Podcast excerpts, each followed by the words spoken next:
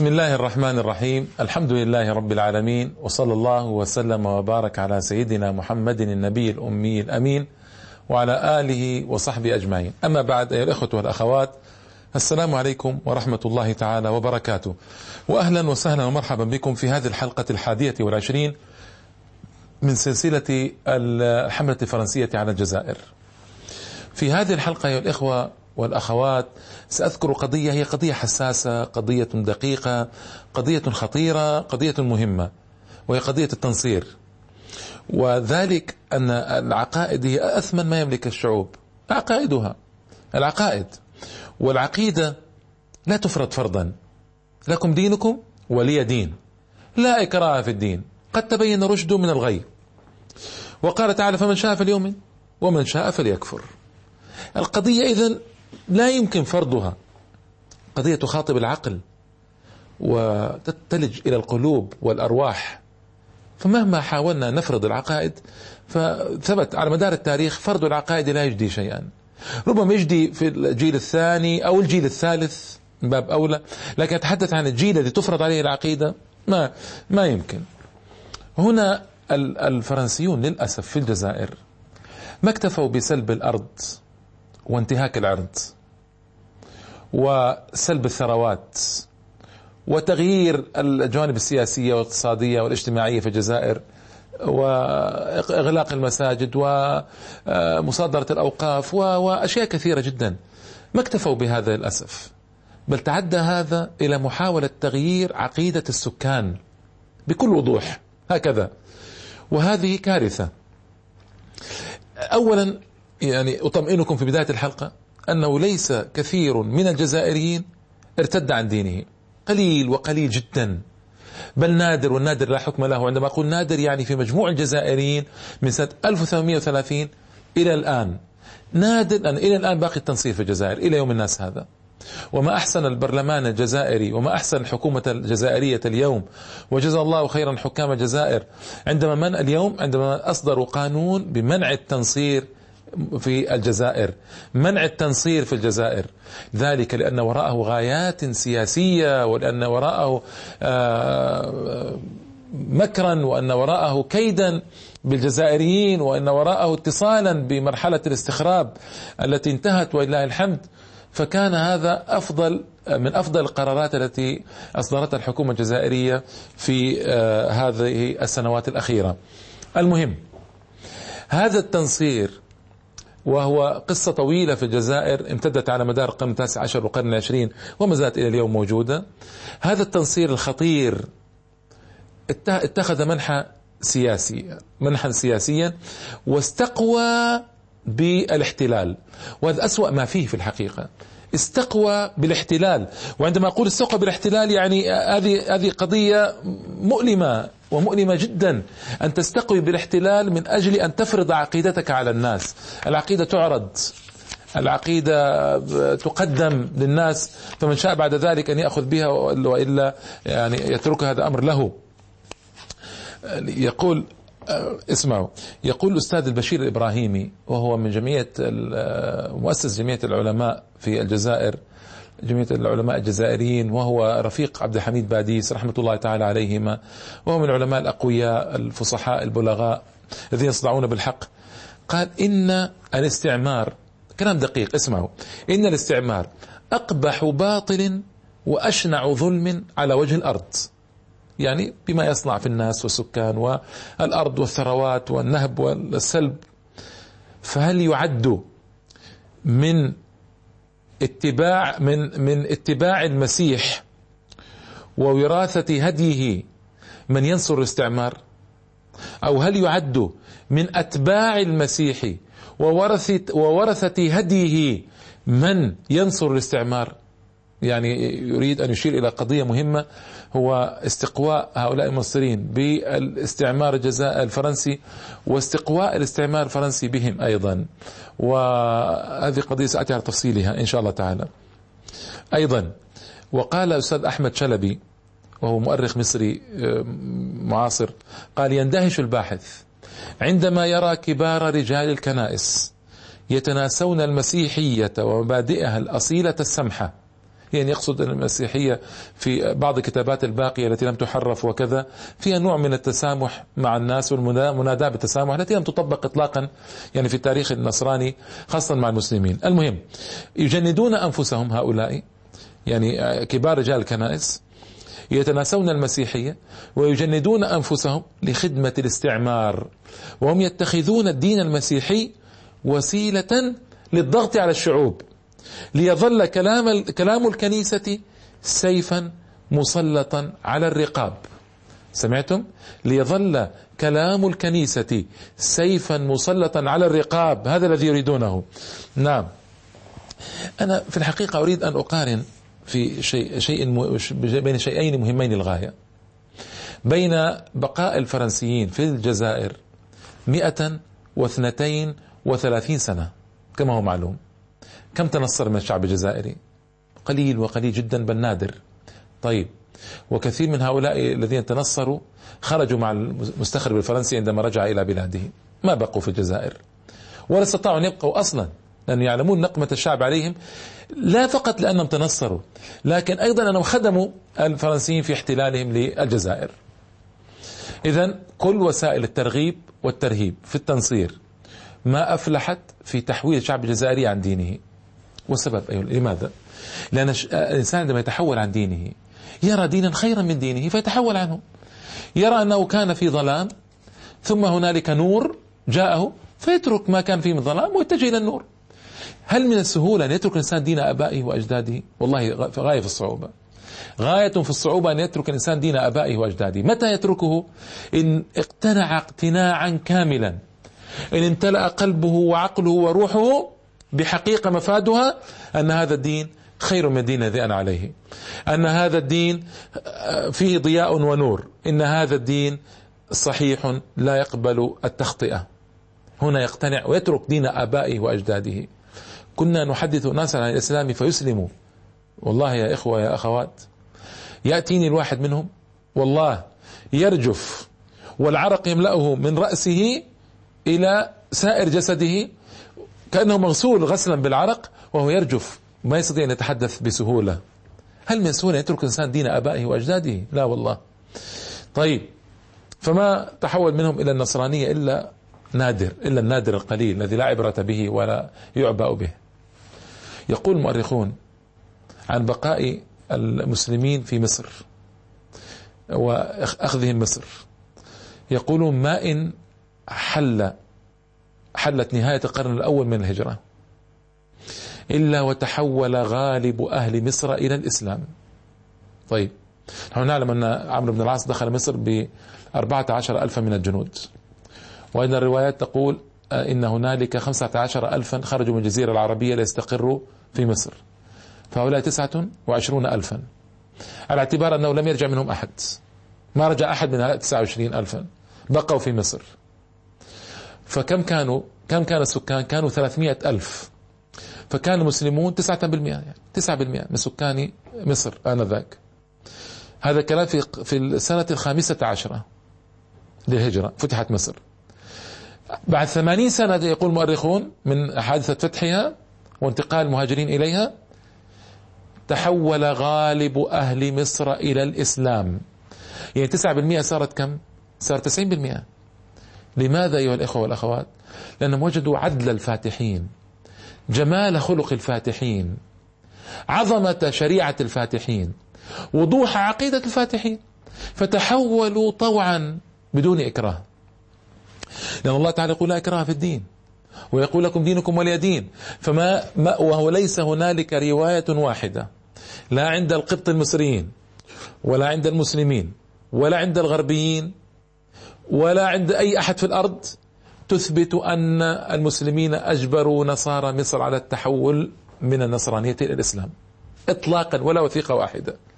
إنما هو عرض للإسلام وخلط واختلاط بالمسلمين ووقوف على روعة شريعتهم وجمال عدلهم وعظمة أخلاقهم. هذا هو الواقع وهذه الحقيقة. إذا العقيدة لا تفرض فرضا ولا يقهر السكان عليها قهرا.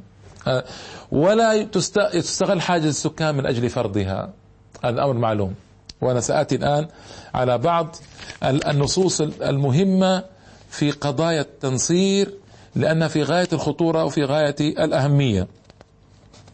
آه، يقول آه، نعم يقول آه، الجنرال دي بورمون قائد الحملة عندما اصطحب معه ستة عشر قسيسا اصطحب معه. دو بورمون عندما سقطت الجزائر بيده خاطب هؤلاء القساوسة قائلا لهم إنكم أعدتم معنا فتح الباب للمسيحية في إفريقيا ولنأمل أن تينع قريبا الحضارة التي انطفأت في هذه الربوع. طبعا كلام مغالطات كله لكن أنا الشاهد عندي أن إنكم أعدتم معنا فتح الباب للمسيحية في إفريقيا. طيب ويقول آه، في هنا نعم. يقول آه، أحمد آه، يقول الشيخ بشير إبراهيمي يقول الشيخ إبراهيم الشيخ بشير إبراهيمي إن احتلال الجزائر هو قرن من الصليبية نجم أي ظهر. لا جيش من الفرنسيين هجم إنما هو قرن صليبي تنصيري ظهر.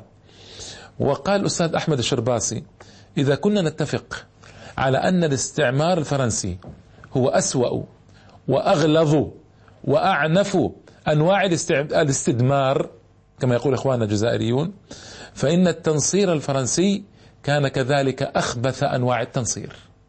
هذه قضية معروفة. ومعروفة القصة الشق الأول الاستخراب الفرنسي أشد أنواع الاستخراب لأنه مباشر يصدم الناس والبريطانيون لا سياسة خطوة خطوة بطيء لكنه أكيد. سلو باتشور. لكن بالنسبة للفرنسيين كانوا يواجهون ويصدمون. فيقول إذا كنا نتفق أن الاستعمار الفرنسي هو أسوأ وأغلظ وأعنف أنواع الاستدمار فإن التنصير الفرنسي كان كذلك أخبث أخبث أنواع التنصير. ماذا كانوا يصنعون؟ كان القسس والمبشرون كما يسمون ينتشرون فرادى وجماعات في الشمال والجنوب يختلطون بالجزائريين حاضرة وبادية يشاركونهم في حفلاتهم. ومناسباتهم. ويستغلون أزمات الشباب كي ينصرونهم. كي ينصروهم. وكانوا يلقون عنة وشدة وحياة خشنة. لكنهم كانوا يحتملون إخلاصا لعقيدتهم. الله أكبر. اسمعوا. وكثير منا للأسف عندما ينادى للخروج للدعوة في إفريقيا أوروبا آسيا أول ما يسأل اسأل عن الراتب كم سيتضاعف أين سيسكن كم هل هناك سيارة ستكون تحت تصرفي مع السائق والخادمة والبيت والمسكن و و و. اسمعوا كيف. لا يلقون عنة وشدة وحياة خشنة لكنهم كانوا يحتملون إخلاصا لعقيدتهم. وذكرني هذا بأزمة الصومال سنة 1404 1984 كانت مجلة المجتمع مراسلها كان قد لقي قد ذهب إلى هنالك وكانت أزمة هائلة ومجاعة ضخمة وكذا قال وجدت خيمة ضخمة جدا فيها الصوماليون ممددون في الخيمة وجدت امرأة بيضاء صغيرة شابة تخدمهم قال وجدتها ترفع أكرمكم الله غائطهم وتمسح بولهم بيدها وتغسل هؤلاء بيدها فجئت وقلت لها يعني أنت لماذا تصنعين هذا؟ قالت من أجل أن أنظف المخيم حتى لا تأتي جراثيم وتقتل هؤلاء. قالت أنا أول ما جئت كان يموت من خمسة عشر إلى عشرين شخص يوميا في المخيم. آه بعد ثلاثة أسابيع نزلت النسبة إلى خمسة أشخاص يوميا. الآن أظن بعد أربعة أشهر أو شيء نسيت المدة. قالت نزل العدد إلى إلى معدل الطبيعي المعدل الطبيعي. فسألها المراسل كم تأخذين أنت؟ قال أنا قالت أنا ما أخذ ولا قرشا واحدا إنما أعمل من أجل الصليب. الله أكبر. رأيتم؟ تضحيات يضحون. وأهل الإسلام للأسف الشديد تقل فيهم هذه التضحيات. هناك من يضحي هناك من يعمل هناك من يبذل هناك من يجتهد ما شاء الله في قارات الدنيا الخمس. لكن أقول إنه يعني يقل وإنما العدد الأكبر من هؤلاء الذين يرسلون من الخارج هم موظفون. لا يحتملون الحياة الخشنة ولا يحتملون قسوة المناخ وقسوة الأجواء للأسف الشديد يعني. أقول هذا عن يعني عن علم إن شاء الله تعالى. ولما يئسوا من تنصير المسلمين باستغلال أحوالهم المأساوية من مجاعة وغيره اكتفوا بزرع أفكار تشتت عقائد المسلمين. هنا الجريمة. ويرمون الشبهات في وجوه العامة والسذج حتى يكونوا جيلا من لا دينيين. يعني إذا ما أرادوا أن يكونوا نصارى طيب ماذا نصنع بهم؟ نرمي في وجههم بالشبهات حتى يكونوا جيلا لا دينيا ليس هو نصرانيا وليس هو مسلما. هو أخبث وأسوأ أنواع البشر عندما يكون لا دينيا. لا هو نصراني ولا هو مسلم. إذا كان مسلما سيردعه دينه وإذا كان نصرانيا يعني هنالك شيء من التراث شيء بقي له من التراث السماوي يعني غالب غالبه محرف لكن بقي له شيء على الأقل. لكن عندما يكون لا دينيا أعوذ بالله هذه مصيبة. مصيبة. نعم. والتنصير المشكلة أن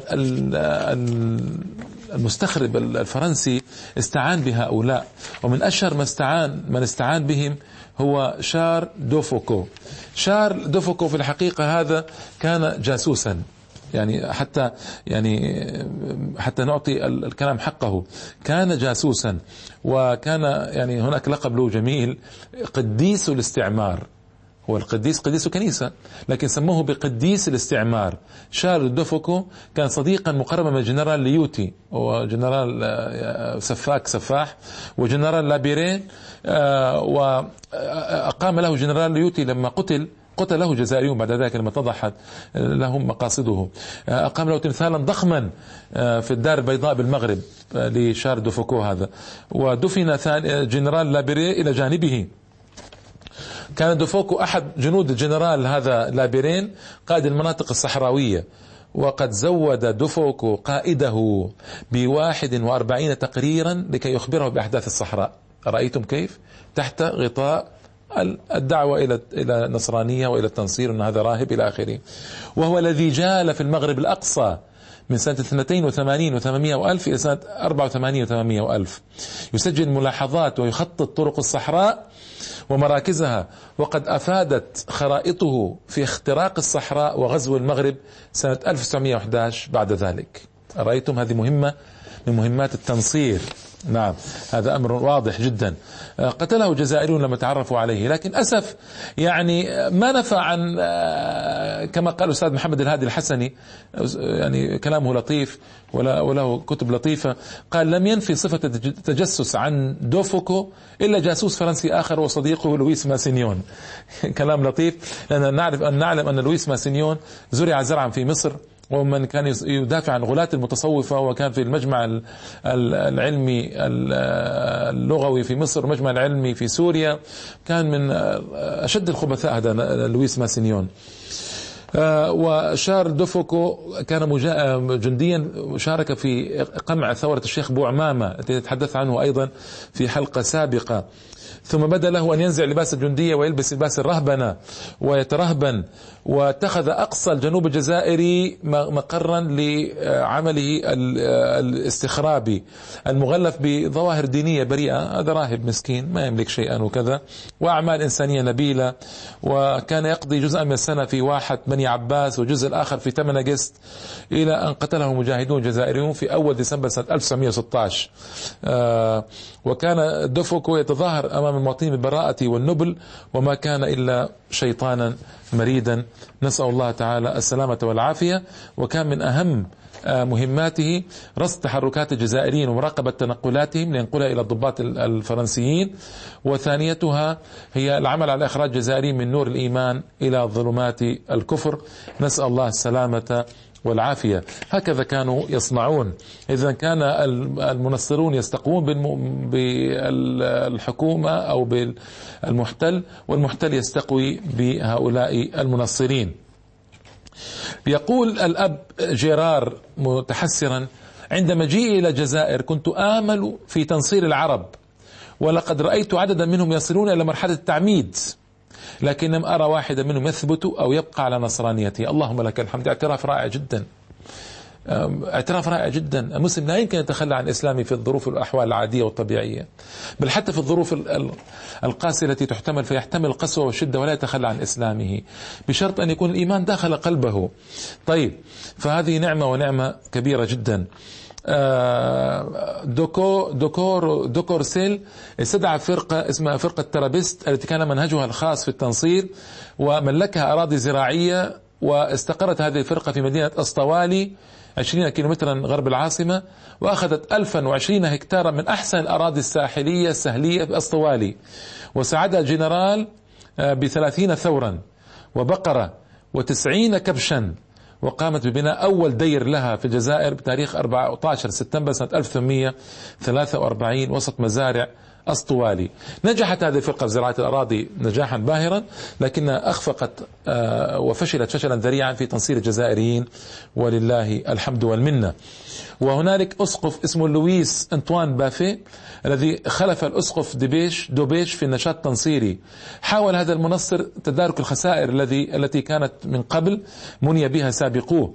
فقرر الخروج إلى للتنصير إلى القرى وأعماق الجزائر بدل التركيز على الجزائر العاصمة وقسنطينة معتمدا على فقر الأهالي وجهلهم.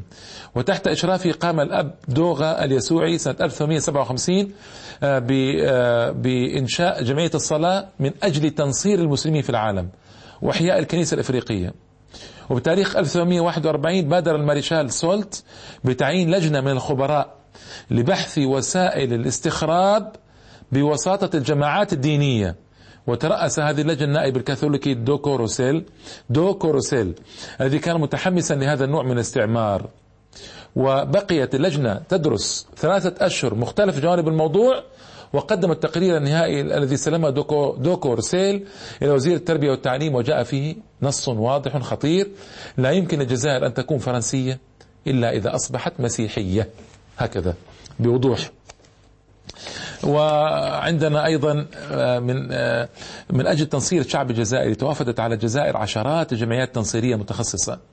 وكان كانت عندها خبرة طويلة في التنصير قبل ذلك وعملت عن تنصير شعوب عديدة وكان لكل جمعية تنصيرية نهجها فمنها من اختصت في التنصير من خلال كسب الأراضي الزراعية ومنها من تهتم بالأطفال ومنها من تركز عملها على الشيوخ والعجائز ومنها من تعمل داخل مستشفيات ومنها من تخصصت في تنصير النساء ومنها من اهتمت بتنصير القبائل إلى آخره حتى عمت القطر الجزائري. هذه جمعيات. نسأل الله السلامة. آه وفي حلول عام 1867 حل عم القطر الجزائري المجاعات الشديدة.